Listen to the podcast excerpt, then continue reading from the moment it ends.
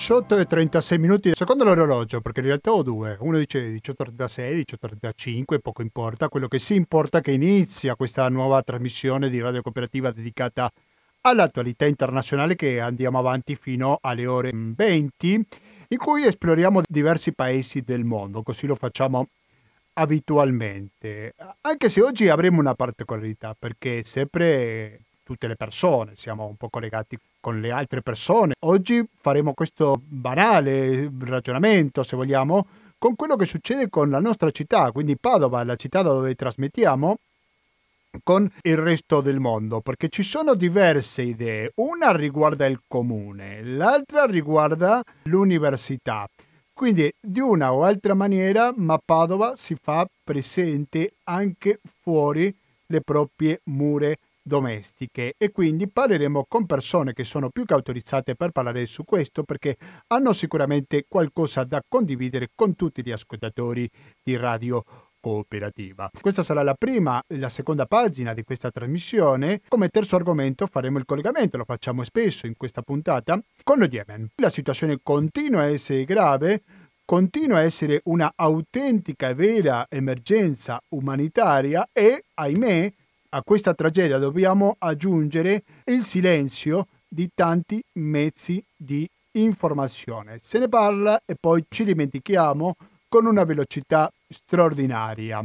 E dunque noi mm, naturalmente che manteniamo l'impegno. Qualche settimana fa abbiamo parlato con una giornalista esperta in questo paese che lo conosce molto bene, come il caso di Laura Silvia Battaglia. Oggi parleremo con una persona che lavora per l'Agenzia delle Nazioni Unite per i rifugiati. L'ACNUR che ci spiegherà un po' la situazione, cosa sta succedendo in queste ore nello Yemen e cosa fa anche l'ACNUR dinanzi a una tragedia di questo tipo. Quindi questi saranno gli argomenti che tratterà questo speciale Gustavo Claro, spero naturalmente che non sentiremo pubblicità, sentiremo buona musica, sentiremo Elton John oggi, ma nessuna pubblicità la causa è che 120 82 301 il conto corrente postale, il RID bancario, il pago elettronico e il contributo con l'associazione Amici di Radio Cooperativa sono i metodi alternativi per aiutarci a sopravvivere. Ecco, domani sarà il 15 marzo, quindi sarà una giornata molto speciale perché si dedica all'attualità internazionale perché ci copriranno niente meno che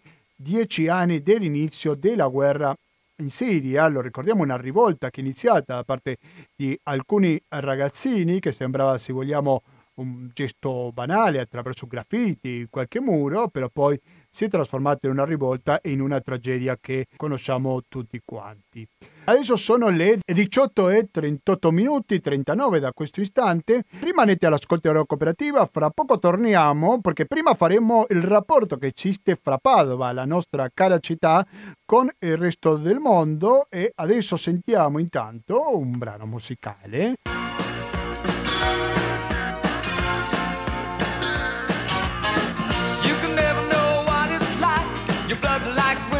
is just like us, there's a cold and lonely light that shines from you. You wind up like the wreck you hide behind that mask you use. And did you think this fool could never win? Well, look at me, I'm coming back again. I got a taste of love in a simple way, and if you need to know while I'm still standing, you just fail. Sono le 18 e 43 minuti in questo preciso istante, siete sempre all'ascolto di Radio Cooperativa, di questa radio che vive grazie al vostro contributo, perché siamo volontari, ma noi, attenzione che non siamo naturalmente gli unici volontari, ricordiamo che Padova in questo difficilissimo anno 2020 è stato anche la capitale europea del volontariato. Dentro questo contesto naturalmente è che c'era anche il progetto Padova Mondo e anche il, il, centro servizio volontariato provinciale di Padova. Quindi in questa trasmissione che vogliamo un po' dedicarla per così dire al rapporto che esiste fra Padova e il resto del mondo, dico partiamo da quello che fa il comune in concreto. Credo che se dobbiamo parlare del rapporto che c'è fra Padova e il mondo, e se parliamo del comune, credo che dobbiamo parlare con l'assessore Francesca Benciolini. Assessora Francesca Benciolini, buonasera e benvenuta a Radio Cooperativa.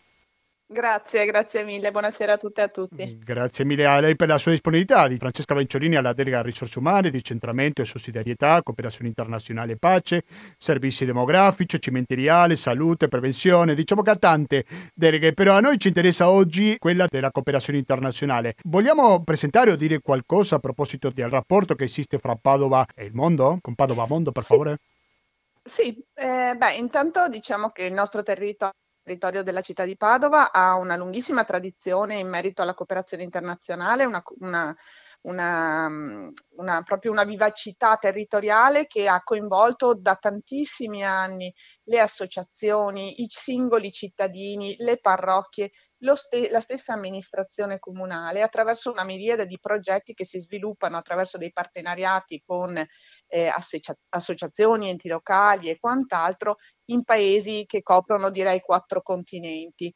Quindi la tradizione è lunghissima, sappiamo che abbiamo ONG molto importanti e conosciute all'interno del nostro territorio, parliamo del QAM e, e- e di altre, poi abbiamo le sedi di, eh, di associazioni ONG eh, che, mh, che, che hanno magari una, una rilevanza più al- a livello nazionale, ma che anche a Padova hanno una loro sede, e poi una miriade di associazioni ONG eh, locali nati nate nel nostro territorio che da tantissimi decenni direi tengono i contatti appunto con altri territori e con altre comunità in giro, in giro per il mondo.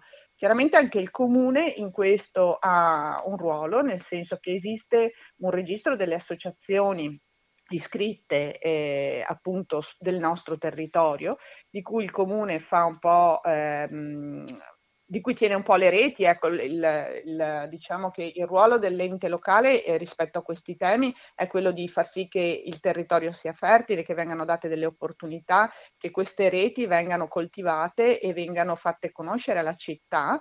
E quindi anche sul tema della cooperazione internazionale che è collegato a quello dei diritti umani e della, e della pace, c'è un raccordo ehm, che è, eh, nasce intorno al registro appunto delle associazioni comunali. L'anno scorso con il, eh, la capitale europea del volontariato, uno dei sette tavoli eh, di lavoro che il CSV insieme al, al comune hanno eh, individuato riguardava proprio i temi della cooperazione internazionale, della pace e dei diritti umani. E quindi anche intorno a questo tema è nato un tavolo di lavoro che però nasceva da un precedente lavoro voluto proprio dall'amministrazione a cui ho, ho tenuto moltissimo e che aveva questo obiettivo, mettere insieme tutte le associazioni di cooperazione internazionale che ci credevano, che avevano voglia di eh, misurarsi in questo modo, perché se si parla di cooperazione internazionale bisogna far sì che innanzitutto le associazioni e le ONG cooperino tra di loro, cioè non si vedano come antagoniste o anche semplicemente indifferenti l'una all'altra, ma lavorino insieme per scoprirsi e conoscersi e per capire ciò che le unisce prima che ciò che le differenzia, perché nella differenza c'è la ricchezza e in ciò che ci unisce la possibilità di lavorare insieme. Quindi noi avevamo già una 25-30 associazioni del territorio che avevano lavorato in modo molto importante insieme per, proprio per conoscersi a vicenda. E quando è arrivato il tavolo eh, della cooperazione alla capitale europea del volontariato, queste associazioni hanno proprio eh, scelto di lavorare insieme dentro questo tavolo e hanno proposto questo progetto Padova Mondo. In questa trasmissione abbiamo dedicato diverso spazio alle ONG, alla gente che magari lavora anche in altri paesi del mondo. Ecco, però qual è il ruolo esattamente del comune in tutto questo movimento? Credo che il ruolo del comune appunto sia quello di, eh, di, raccogliere, valorizzare tutto questo movimento, farlo conoscere alla città e dare occasioni di incontro tra Padova e il mondo attraverso quella che è l'azione eh, delle singole associazioni o come in questo caso delle associazioni raccordate insieme. Il progetto Padova Mondo di cui stiamo parlando è proprio una testimonianza di come tante associazioni, tante ONG possono lavorare insieme grazie anche al contributo e al supporto del comune e possano proporre alla città eh, il loro sguardo sul mondo o attraverso loro come Padova può essere in contatto con il mondo. Sul sito www.padovanet.it, dove si parla su questo progetto Padova Mondo, ci sono tanti paesi, no? c'è l'Argentina, Bosnia, Brasile, Cambogia, Camerun, Congo, Ecuador, Filippine. Iraq, Kenya, Mozambico e così via. Possiamo andare avanti. Fra tanti questi paesi appare una cosa in comune, come non poteva essere altrimenti, direi, che è quella del Covid-19. Quindi come ha colpito il Covid-19 tutti questi progetti di aiuto in tutto il mondo? Sì, allora intanto ci tengo a dire che non si tratta tanto e solo di aiuto, ma si, sa- si tratta proprio di cooperazione. Forse eh, dobbiamo anche un po' cambiare il nostro pensiero no, sulla ha, cooperazione. Ha fatto, ha fatto sì. bene a correggermi. Sì, sì. sì, sì. e, ehm, allora, il progetto Padova Mondo ha avuto tre, eh, diciamo, tre risultati. Il primo è questo appunto di cui stiamo parlando, che si trova su Padovanet con tutti questi paesi eh, che, che, che, hai racco- che hai letto, e, e che è il raccontare la cooperazione. Queste associazioni ONG eh, della, del Padovano cosa si sono dette nel periodo Covid?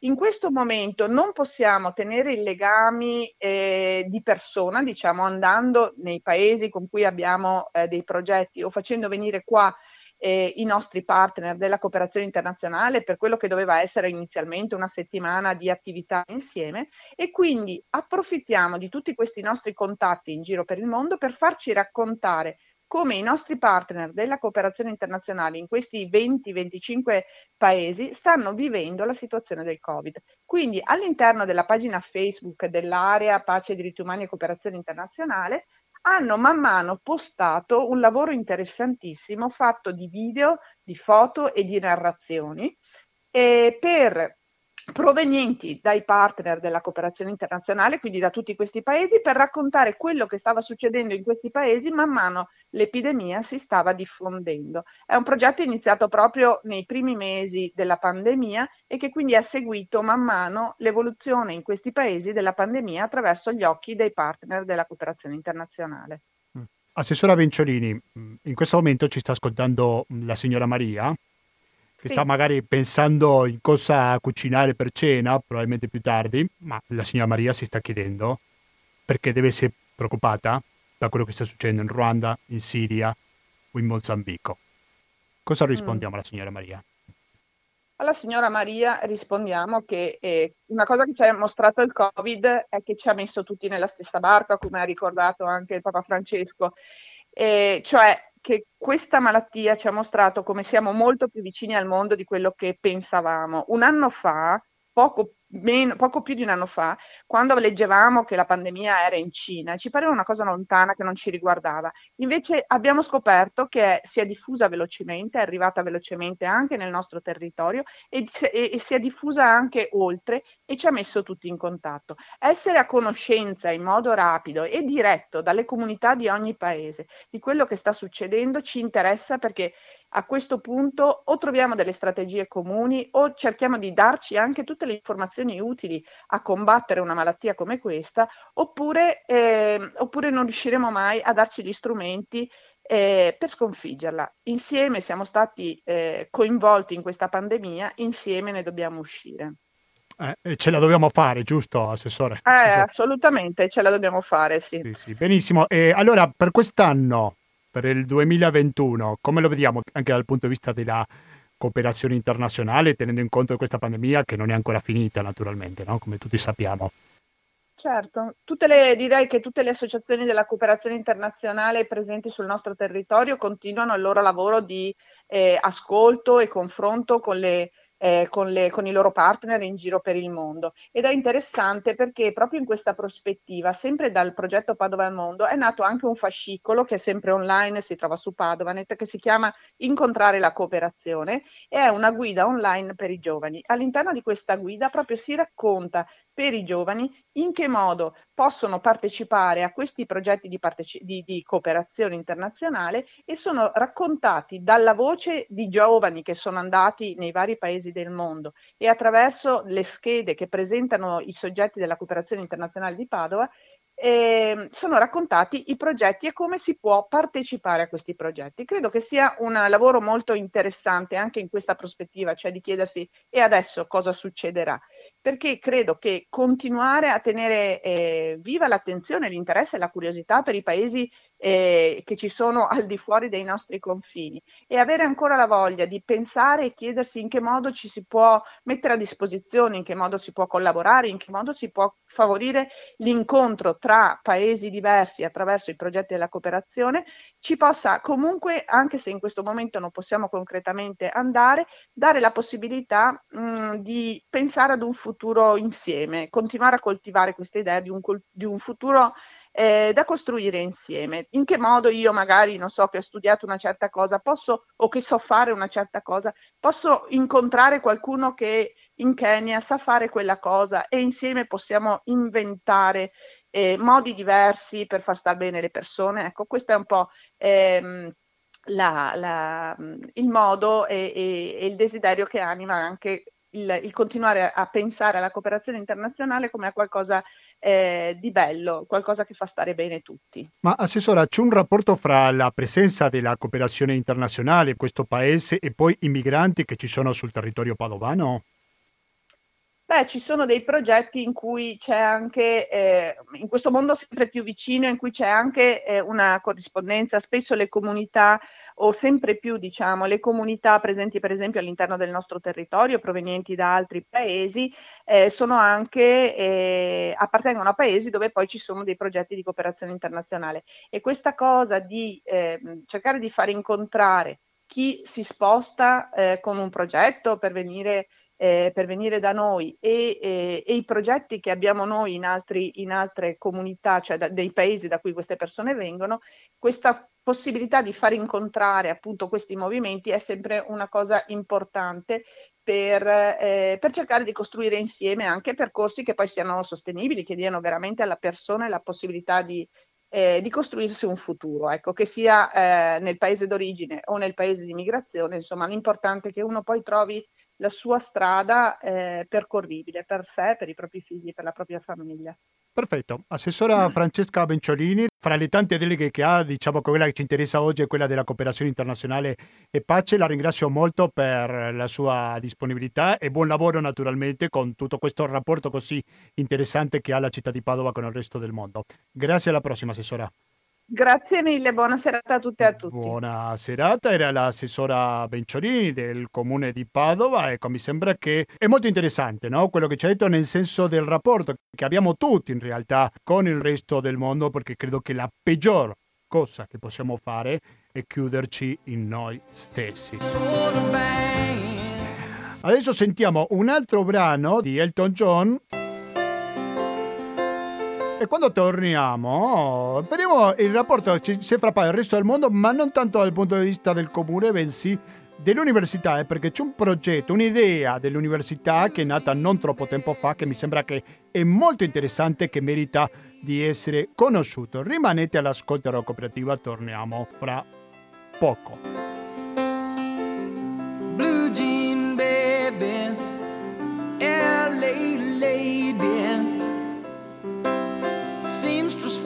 For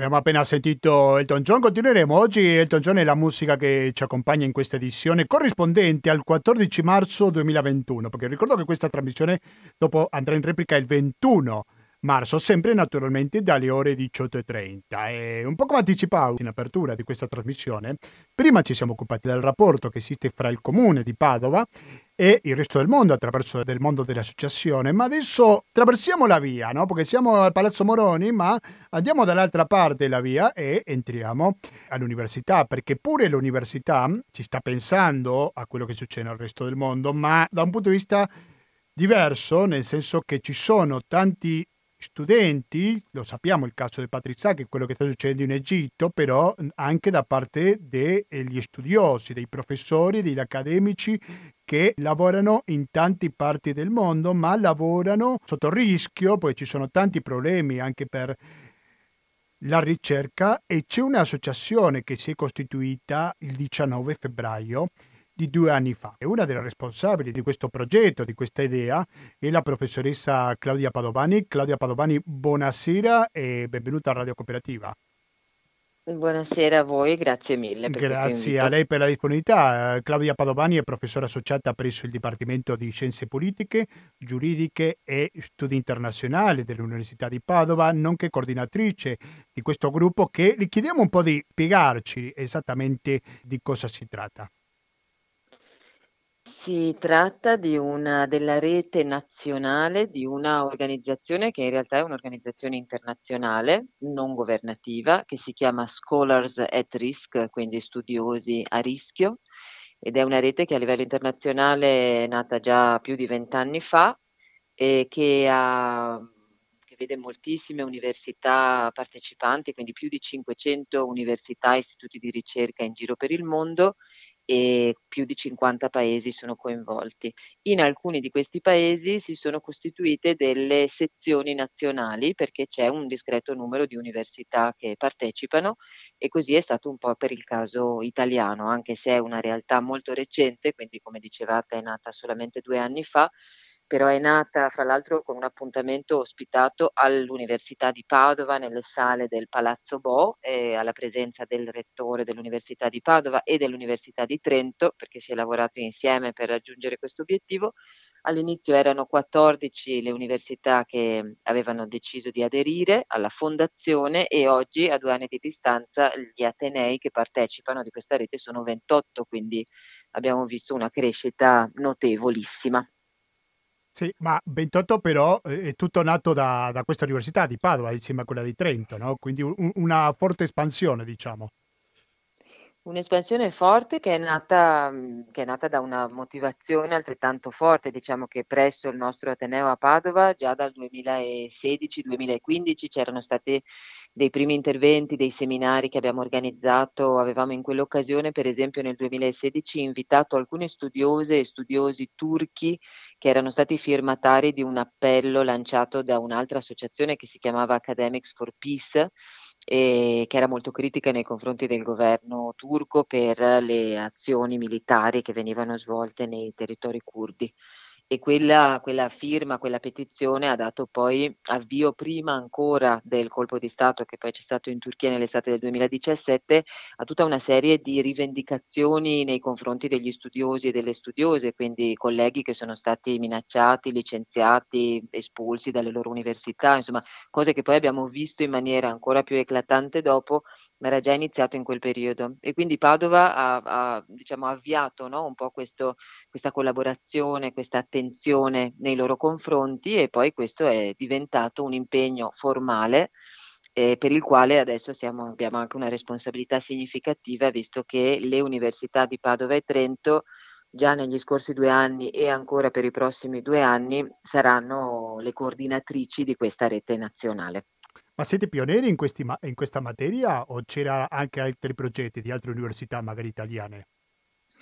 Allora, ovviamente le università hanno le loro politiche sull'internazionalizzazione, anche sulla cooperazione internazionale, quindi ci sono, come dire, molte esperienze, no? anche una tradizione di, di collaborazioni, di iniziative, di attività, però diciamo che nella difesa, nella tutela, nella promozione della, della, nella difesa dei ricercatori, delle ricercatrici, degli studiosi, ma poi nella tutela della libertà accademica, questa, questa iniziativa è abbastanza recente e c'erano state alcune università che avevano singolarmente preso contatti con questa organizzazione internazionale ehm, e, quando Padova si è anche avvicinata e ha deciso di aderire all'Organizzazione Internazionale di SAR, ci è stato fatto presente che forse nel contesto italiano si, stava creando, si stavano creando le condizioni perché c'era questo interesse. E appunto erano gli anni 2017-2018, quindi insomma avvenivano cose su una scena internazionale anche vicina a noi. E chiaramente il caso di Giulio Regeni è stato rilevante, le situazioni della Turchia erano rilevanti, quello che succedeva nell'Europa dell'Est Est ci coinvolgeva perché anche dentro al contesto europeo, come dire, stiamo assistendo da tempo a delle, a delle situazioni di violazione esplicita della libertà accademica, della libertà di ricerca e quindi diciamo si sono create delle condizioni e noi abbiamo deciso che era il momento eh, di assumere anche una responsabilità. Questo grazie all'attenzione dell'Ateneo, all'attenzione del prorettore alle relazioni internazionali, Alessandro Paccagnella, ma poi anche a una serie di, di colleghi, di docenti, di, di personale tecnico e amministrativo che ci hanno moltissimo supportato in questi anni in cui e Padova ha iniziato a ospitare alcuni di questi studiosi. Quindi mm. la vera questione è poi che cosa fa questa, questa rete, questa associazione, oltre a promuovere l'idea no, che ci sono dei valori dell'università, fa tutta una serie di azioni molto concrete che hanno bisogno di competenze, di esperienza specifica. Mm, sì, probabilmente voi vi occupate dei ricercatori o del corpo docente più che degli studenti, ma il caso di Patrick Sacchi cosa è che ci racconta oggi nel 2021? Allora ci racconta che che che le le situazioni di violazione, anche molto gravi, possono essere, ehm, molto vicine a noi, quindi che non riguardano solo paesi lontani e che possono riguardare studenti e studiosi e studiose che sono, come dire, protagonisti del della nostra realtà delle delle università italiane e quindi ci non solo ci racconta, ma ci chiama in causa direttamente, cioè ci ci richiama richiama le università a svolgere un ruolo che è anche un ruolo della della diplomazia, è anche un ruolo della della presa di posizione pubblica rispetto a queste violazioni e Scholars at Risk si occupa prevalentemente di studiose e di studiosi. In realtà poi nelle varie situazioni che riguardano la libertà accademica non sono sempre coinvolti solo dei singoli individui, quindi ci sono le forme di, di minaccia, anche di sparizione, di imprigionamento che riguardano gli studiosi e gli studenti, ci sono poi delle situazioni che riguardano istituzioni, cioè università nel loro complesso, è quello che noi abbiamo visto per esempio nell'Università Bogazici eh, a Istanbul all'inizio di quest'anno. Rispetto a queste situazioni e SAR, come dicevo, fa SAR Scholars at Risk, fa diverse attività. Una di queste attività è quello che nel nostro ambito viene definito il filone dell'advocacy, quindi interviene attraverso l'organizzazione di campagne, la, l'elaborazione di petizioni, eh, lettere che vengono firmate, quindi questo è quello che SAR Italia ha fatto anche nel caso di Patrick Zacchi, Inizialmente ovviamente aderendo anche a delle iniziative per che con con le quali si richiedeva la sua liberazione, si richiedeva che venisse riconosciuto, ehm, che no, l il suo diritto a, ehm, svolgere ricerche e comunque il suo diritto alla libertà personale, alla libertà di espressione. E poi, ehm, con l'inizio di quest'anno invece SAR Italia ha elaborato una propria petizione che è stata inviata alle autorità egiziane e all'ambasciatore e ha in coinvolto e invitato diverse associazioni accademiche anche internazionali ad adottare la stessa petizione, quindi una delle cose che si cerca di fare è non solo di intervenire direttamente, ma di ampliare anche le voci che attraverso le diverse comunità accademiche possono intervenire. Professoressa Padovari, mi faccia capire un attimo, io che sono un profano nella materia, ma qual è il rapporto che esiste fra le università e anche il Ministero degli Affari Esteri, nel senso che l'università si può muovere completa autonomia rispetto a queste iniziative? Allora, è una domanda interessante, eh, che fra l'altro, come dire, riguarda aspetti che ci stiamo su su sui quali stiamo ragionando anche noi. Il l'università ha chiaramente una sua autonomia per tutto quello che riguarda le attività di ricerca, il mondo della cultura, la costruzione, la diffusione della conoscenza e ci sono, come dire, standard internazionali che da molto tempo stabiliscono quali sono gli elementi che costituiscono la libertà accademica. Quindi in linea, diciamo, formale, no, le università godono di questa, di questa autonomia. Poi è chiaro che quando si verificano delle situazioni precise, specifiche, eh, come, come, quella di Patrick Zacchi, l'università deve entrare in dialogo anche con le istituzioni.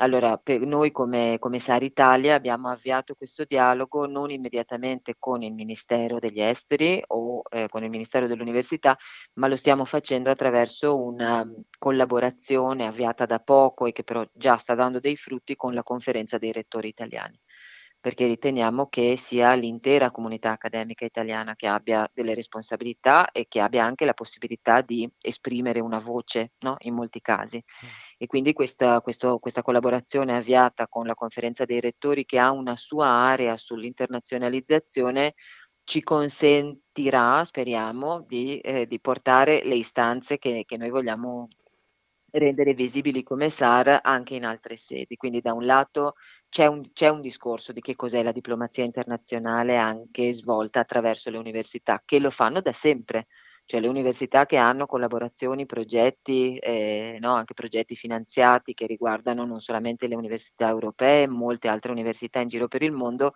quest, queste forme anche sono una, una parte della, della diplomazia culturale e poi ci sono ovviamente dei casi specifici. Diciamo che attraverso questa collaborazione con la CRUI, conferenza dei rettori italiani, a noi interessa anche di cercare di vedere se possiamo costruire un piano nazionale di borse di studio per l'ospitalità di studiose e studiosi che eh, debbano ricercare di essere ospitate in altri paesi, in nello specifico in Italia. Quindi diciamo che quello lì è un cantiere aperto. Ma sul tema, che, sul tema della domanda invece noi abbiamo per esempio avviato di recente, l'inizio di febbraio, un spazio di confronto con la rete di Scholars at Risk svedese, e, e, con loro ci stiamo misurando proprio su questi, cioè su quali dovrebbero essere le posizioni che le università debbono e possono tenere nei confronti, per esempio, di paesi all'interno dei quali sappiamo che la libertà accademica non viene rispettata. E ovviamente le posizioni sono varie, no? Quindi qualcuno dice bisognerebbe eliminare qualsiasi forma di collaborazione, qualsiasi partnership, e altri dicono no, invece è importante mantenere canali aperti non con quei governi, non con quelle istituzioni politiche, ma invece con le istituzioni universitarie, in particolare con i colleghi, quindi cercare di fare sì che il mondo della ricerca contribuisca a far passare no, dei valori anche nella pratica del, del fare ricerca. Quindi diciamo è una, è una discussione molto aperta e su cui ancora ci possono essere posizioni diverse. Sì, ma in effetti sto pensando a un rapporto non sempre pacifico, se vogliamo, che esistono fra le università e i diversi governi, sto pensando in particolare nel caso della Turchia, no? che ha portato alla mm. manifestazione di, di, tantissimi studenti perché il governo di Erdogan voleva, ha imposto proprio un rettore in questa università, no?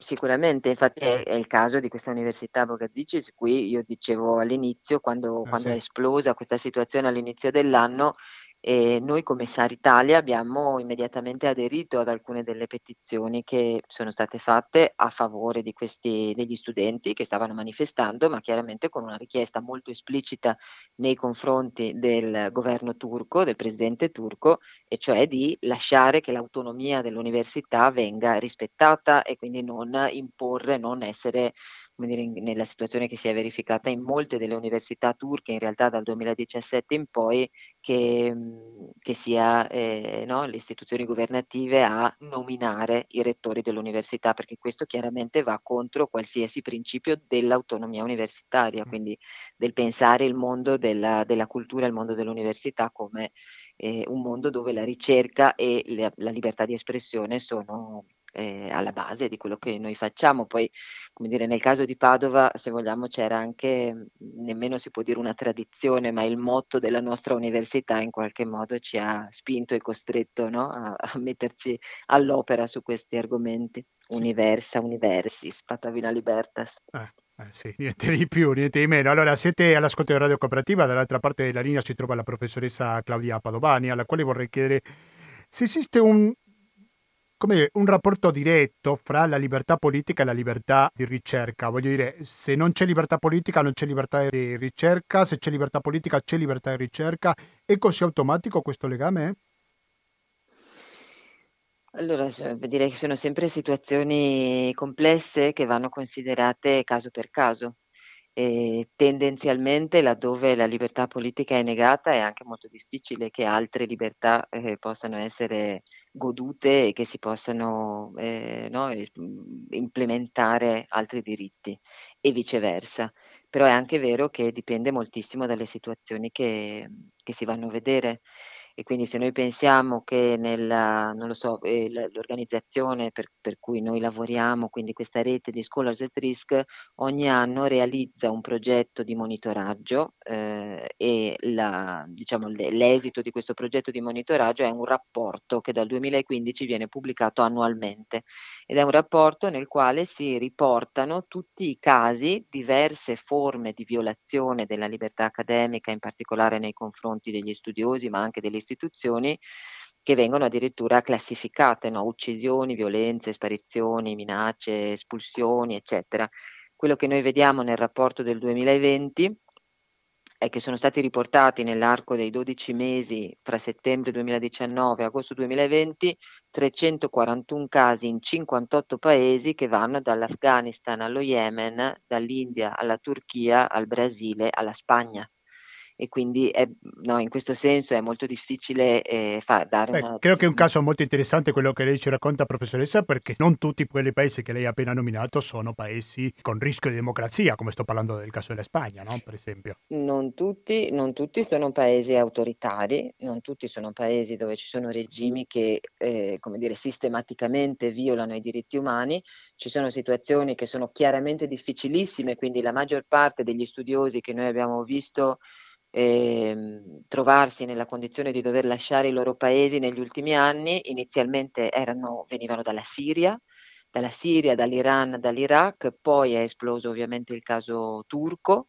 2017-2018, poi è esploso il caso venezuelano in questo momento noi stiamo vedendo molti studiosi, per esempio, che cercano di lasciare il paese perché non ci sono più le condizioni, ma non solo di libertà politica, nemmeno di, dire, di, di condizioni di sopravvivenza no? per la guerra che viene pre- protratta dallo Yemen e quindi anche in questo caso eh, do- dobbiamo dire, misurarci no? con, una, con, una, condizione complessiva che può mutare eh, anche molto velocemente da un anno all'altro, da un periodo all'altro e dove adesso nel caso de, de, di questa pandemia globale non è che siano diminuiti o si siano ridotti i casi di violazione della libertà accademica, hanno cambiato forma. Forma in che senso?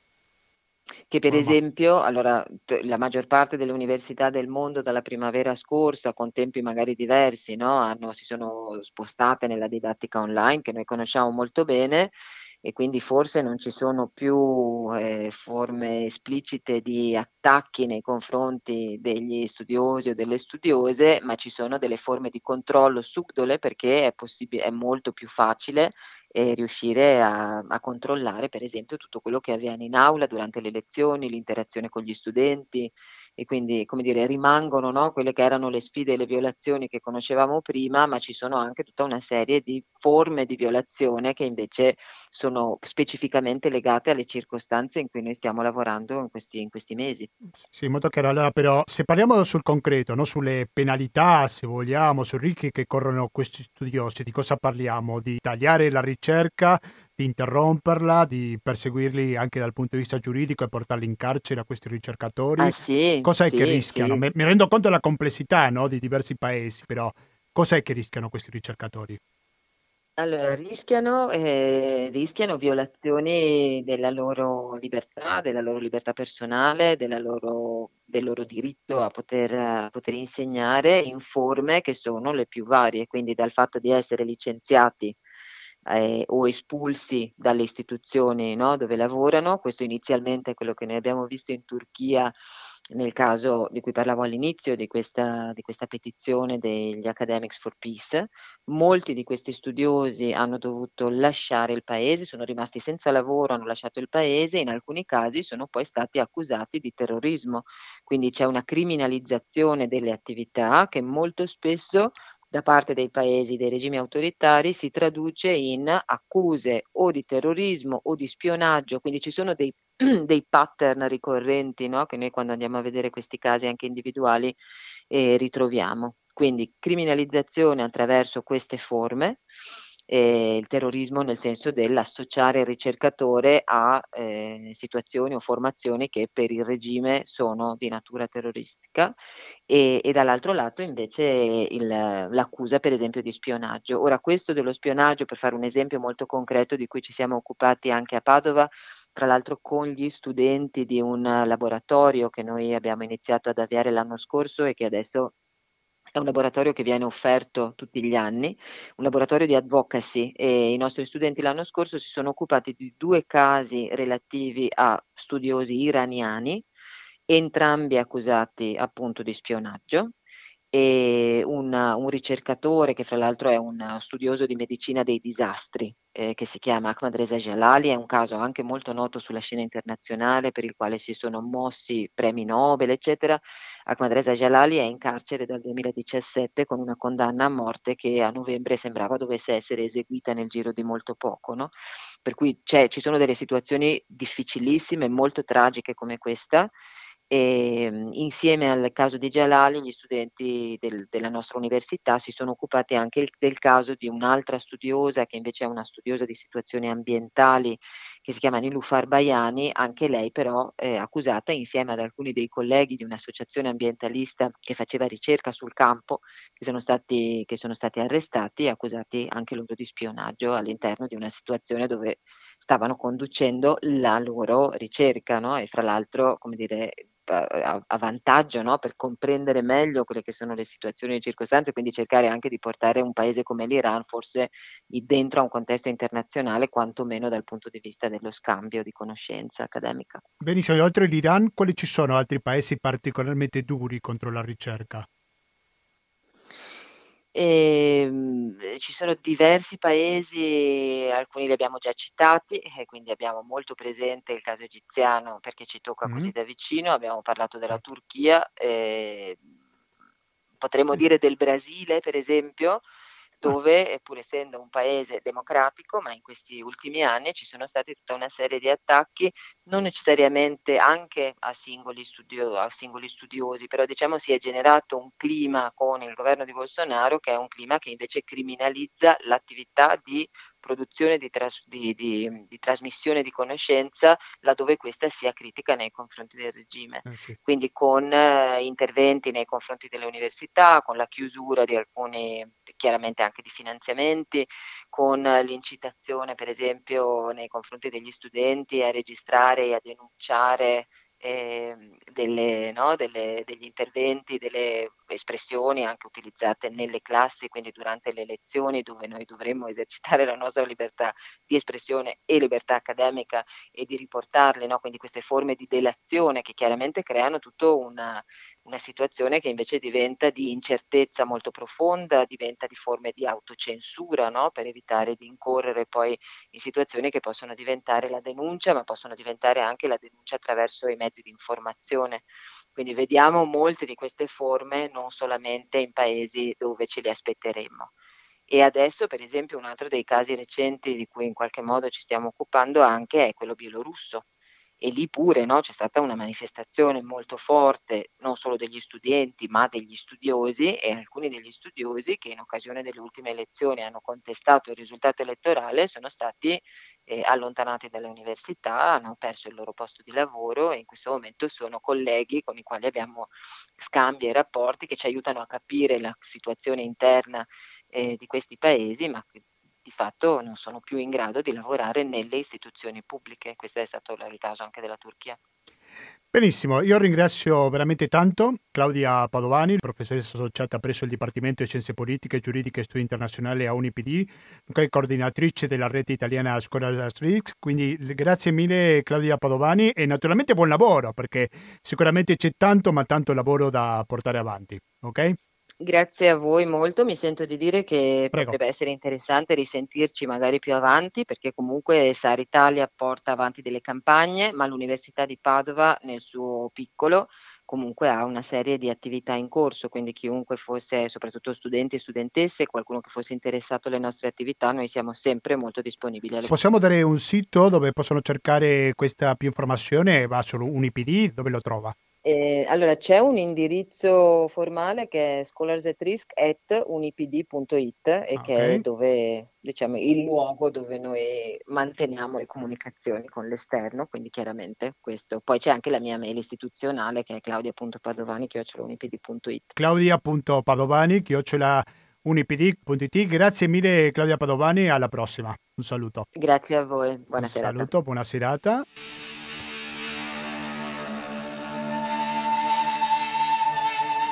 Rimanete all'ascolto di Radio Cooperativa perché dopo cambiamo completamente argomento. Uno dei paesi che ha nominato appena la professoressa Padovani è lo Yemen e con Yemen ci collegheremo in diretta sempre sulle frequenze di Radio Cooperativa per capire cosa sta succedendo lì da una persona che sta vivendo nello Yemen e che ci può raccontare in prima mano cosa sta succedendo nello Yemen. A fra poco.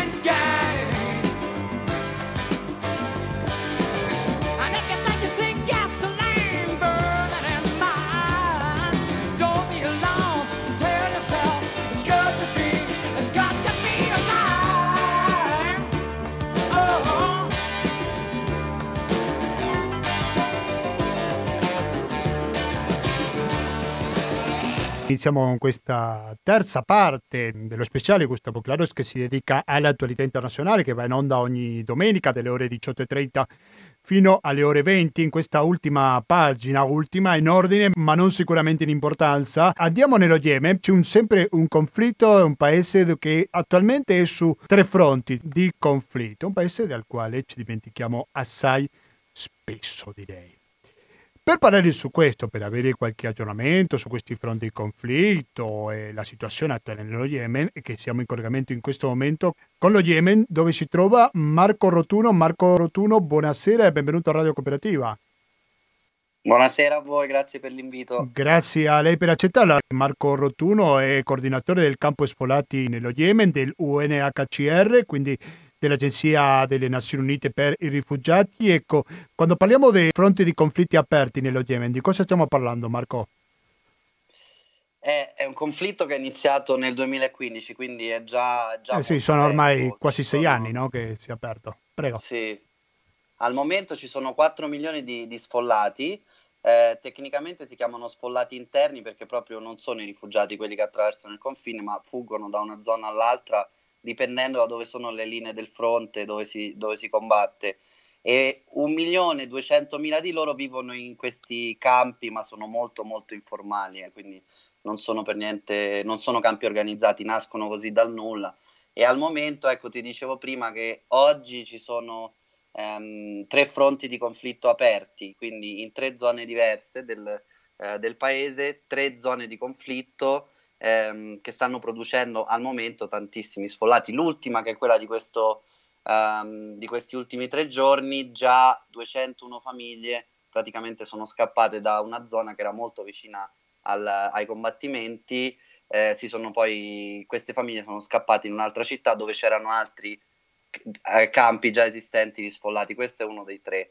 Eh, quindi ci sono tre, tre, fronti aperti in questo momento che a livello umanitario è è, è, tanto perché è difficile. Poi sono anche ecco, vicinissimi al, al conflitto. Pensa che questi campi sono, questo milione eh, e più di persone vivono in 1600 campi in tutto lo Yemen, quindi, quindi sono tantissimi, e quasi la metà di questi campi sta a, vicinissimo ai combattimenti, quindi ehm, è proprio una situazione disastrosa, direi. Ecco. Spesso si dice che la guerra nello Yemen è un conflitto fra sunniti e sciiti sostenuto dall'Iran, però in realtà la situazione è un pochino più complessa, giusto? Non so cosa vedi te che sei sul campo. Sì, la, la, la situazione è molto complessa. Ehm, sì, è iniziata ecco come uh, guerra civile, ci sono tanti anche interessi eh, regionali, ovviamente tutto questo, come tante altre guerre che non sono eh, mai, conc- mai, state concluse in questi anni, anche il conflitto in Yemen, purtroppo non avendo una soluzione politica e, e neanche sembra avvicinarsi, eh, la soluzione politica si protrae, quindi ehm, su 30 milioni di persone che sono gli abitanti dello Yemen, eh, ci sono praticamente più di 20 milioni di persone che hanno bisogno di assistenza umanitaria, che è tantissimo.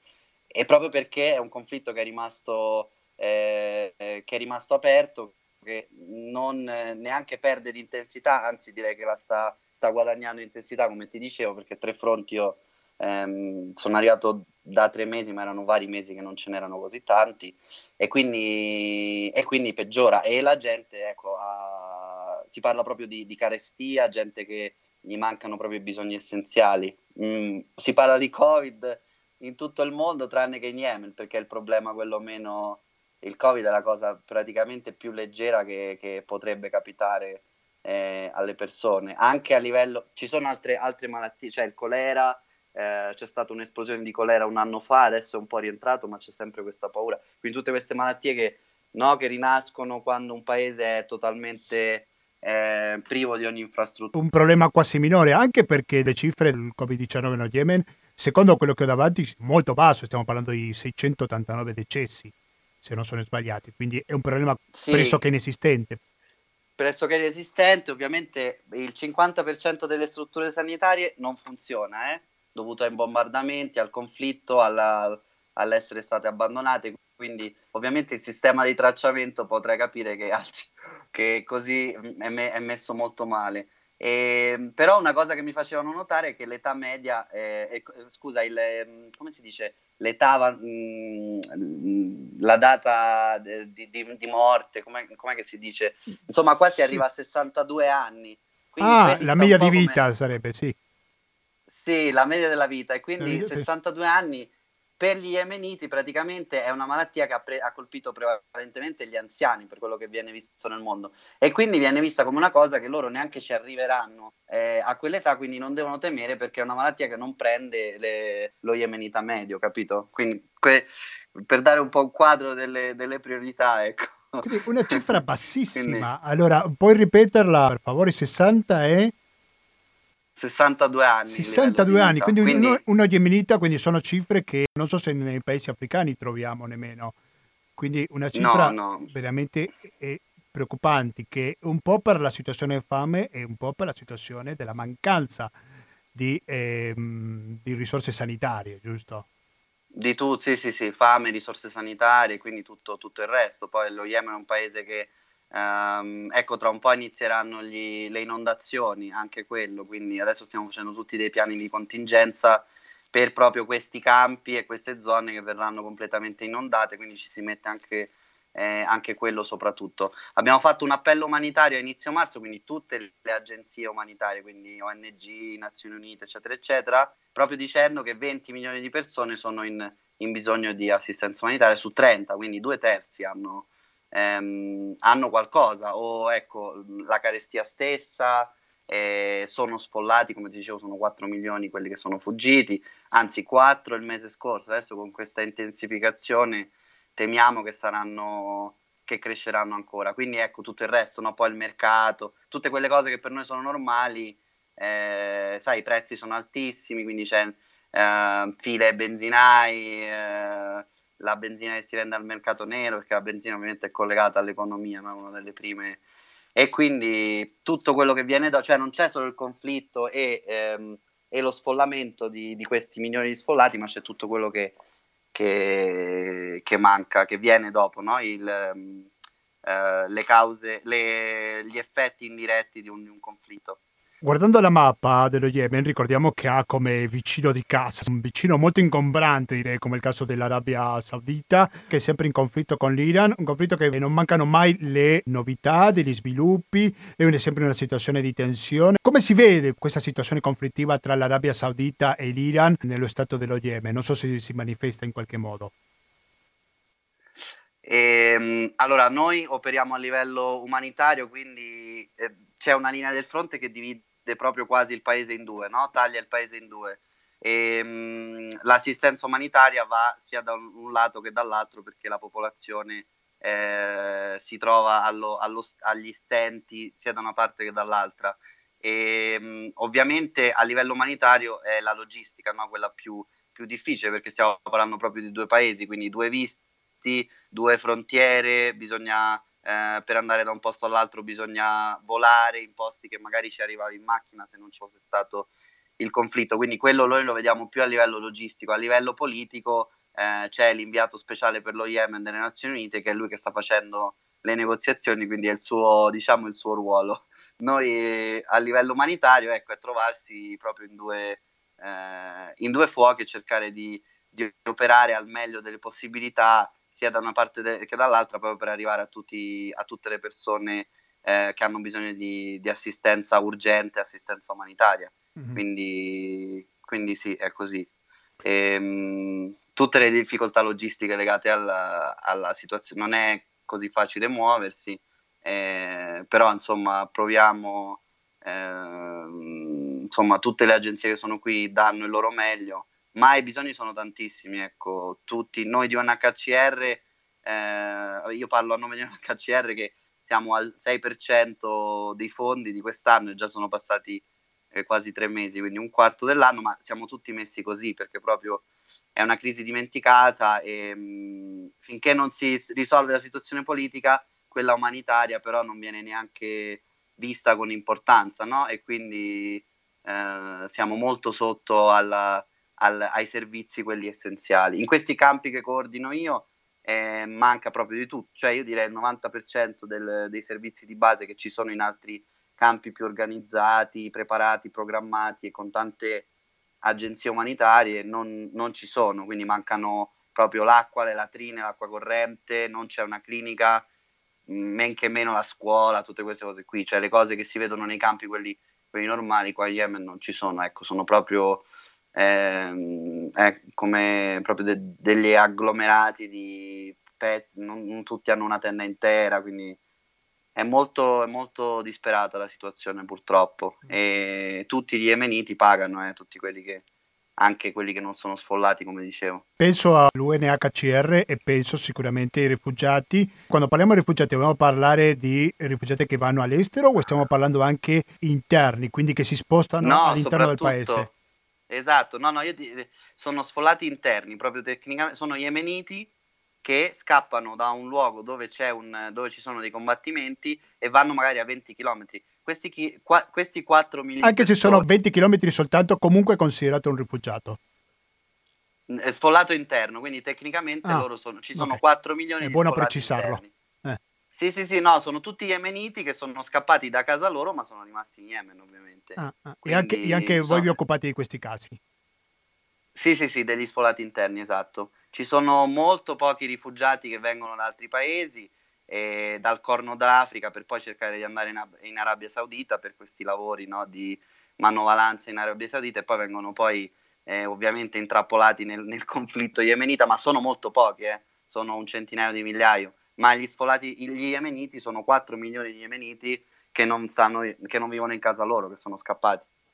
Sì, ma in una situazione... Che vivono in Yemen, che rimangono in Yemen, sì. Sì, ma in una situazione così drammatica, anche se volessero andare verso un altro paese per salvare la propria vita, non so se ci riusciranno in quel caso.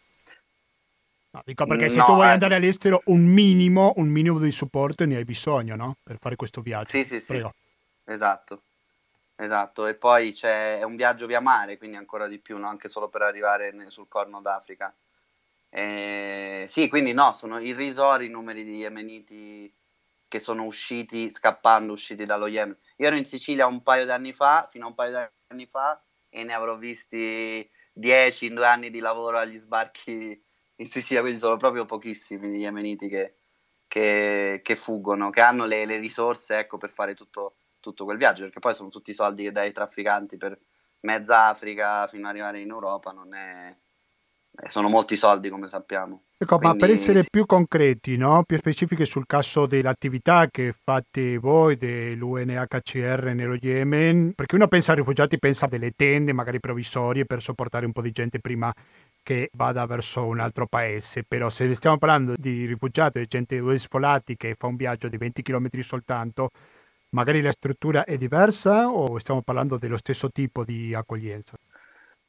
Ne, ci sono delle tende base, ci sono anche quelle un po' più sostenibili, cioè che durano un po' di più, che vengono fatte anche con dei prodotti eh, che vengono prodotti proprio qua, Tehama si chiama la, il, il, tipo di, di materiale, e, mm, e poi um, vengono date l'assistenza, viene data in, in prodotti tipo cibo tantissimo, eh, cioè tantissimo, a livello umanitario il cibo è proprio la priorità che, che viene data e prodotti base come il kit da cucina, le, il, il materassi, queste cose qui, perché tanti proprio mh, mm, scappano, non, non, non, hanno niente, quindi si portano proprio quelle poche cose. Noi diamo magari il secchio per eh, andare a raccogliere l'acqua nei punti dove c'è, eh, dove c'è l'acqua, e, mh, quindi queste cose qua, questi prodotti basici praticamente. quindi è quello che diamo. Diamo anche assistenza eh, cash, que- assistenza finanziaria.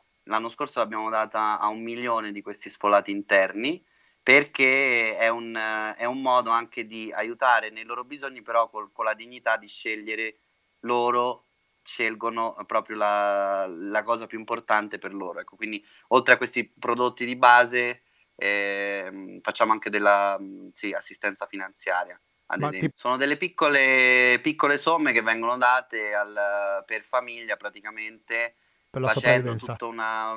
Sì, per la sopravvivenza. Qua si parla solamente non si parla di ancora. In realtà ci sono dei piccoli progetti di sviluppo che quando riusciamo a trovare eh, dei donatori abbiamo fatto dei progetti pilota, tipo il, um, il, i pannelli solari che poi um, le, scusa, i lampioni che funzionano ad energia solare, perché i campi eh, stando nel mezzo del nulla, questi campi stanno proprio quindi non c'è un'illuminazione. Questo è un problema. Tu calcola che l'80% di questi sfolati sono donne e bambini, eh? E, um, è un problema per le donne. Tu pensa in un campo al, totalmente al buio, la donna che deve andare alla latrina, che sta magari dall'altra parte.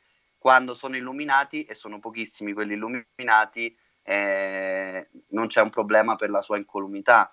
E quindi ci sono questi piccoli progetti che facciamo ogni tanto, dipendendo quando abbiamo un po' di, eh, di extra fondi, che sono questi qua, oppure dei pannelli solari che fanno funzionare la pompa dell'acqua, quella che tira su eh, l'acqua del pozzo e così arriva acqua, eh, corre- ehm, sì, diciamo, l'acqua alle persone o progetti di mh, raccolta di immondizia e riciclo, però ecco sono proprio pochi pochi, il resto è tutto ehm, assistenza base, quella, quella, per la sopravvivenza, come dicevi tu. Siete la scuola cooperativa, siamo in collegamento con lo Yemen, dove si trova Marco Rotunno dell'UNHCR. Marco, che percentuale la vostra organizzazione riesce a raggiungere della popolazione, perché se stiamo parlando di un'età media così bassa, stiamo parlando di, di tanti gemeniti che muoiono di fame, vuol dire che riuscite a coprire solo una parte di questo problema, no? Quindi quale parte riuscite a coprire voi? Guarda, una parte, come ti dicevo, i, i, fondi che abbiamo ricevuto quest'anno è il 6% di quello, di quello che abbiamo eh, richiesto per, per tutti i, gli sfolati più vulnerabili. Ecco. E, mh, ma a livello settimanale, più o meno, mh, facendo il calcolo l'anno scorso, siamo riusciti a dare l'assistenza finanziaria a un milione di persone, più o meno un 45.000 Ehm, come si dice, consegne, quindi 45-50 mila eh, famiglie eh, in, una, in, un arco di due o settim- tre settimane. E, ehm, e, poi ci sono questi altri prodotti, quindi per esempio i prodotti, questi che ho detto, ehm, diciamo salvavita, un migliaio di persone ogni, ogni due settimane. Questo è adesso l'inizio, speriamo che con più fondi riusciamo a fare di più.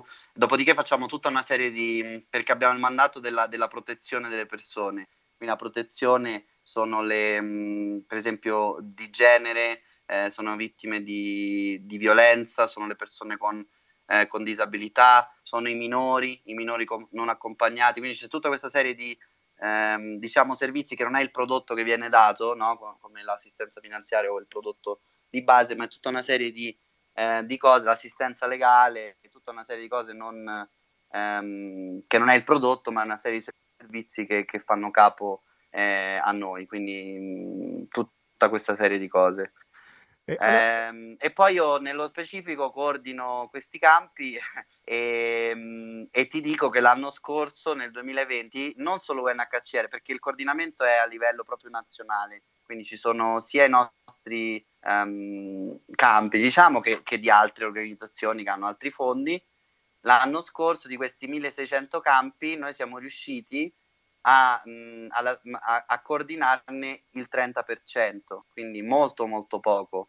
Nel resto dei campi, il coordinare vuol dire come avere quello che facciamo noi nei campi è una specie di, eh, di municipio, ok? Quindi un coordinamento di tutti i servizi è come se mancasse un po', quando manca il coordinamento, quindi nel 70% di questi campi non c'è nessuno lì che vede quali sono i problemi principali e non fa qualcosa per, perché vengano risolti o dalle autorità di quel specifico territorio oppure dal, da altre organizzazioni no? fare un po' di advocacy per, perché qualcuno venga a, ehm, a garantire uno di questi servizi. E poi ecco, è, una, è un modo anche per partecipare con la comunità, quindi quando riusciamo a coordinare ad avere il coordinamento dei campi, eh, le persone che vivono all'interno dei campi anche dei, fanno anche dei lavoretti che migliorano l'infrastruttura, quindi magari, come dicevo, la raccolta dei rifiuti che non esiste, ehm, servizi per fare, mh, mh, che ne so, canali di acqua per farlo arrivare in tutto il campo, eccetera, eccetera. Tutto questo non, l'anno scorso non c'è stato nel 70% dei campi e temiamo che, che manchi anche quest'anno. Quindi mh, sì. è molto molto limitato il nostro eh, supporto e anche quello di tutte le altre sì, agenzie. Sicuramente ecco, una proprio... strada in salita. Posso chiederti Marco Rotuno in quale città ti trovi? Sana, Sana. Ah, Sana, benissimo, sì. Sana, Vabbè, sì. È una città importante, quindi prima di salutarci... Ex patrimonio UNESCO. Eh... Ex. Vabbè, Ex cioè, è, è, è, patrimonio UNESCO, ma è difficile... Uh, visitare i posti per, per la sicurezza e viene spesso bombardata l'ultima volta sì.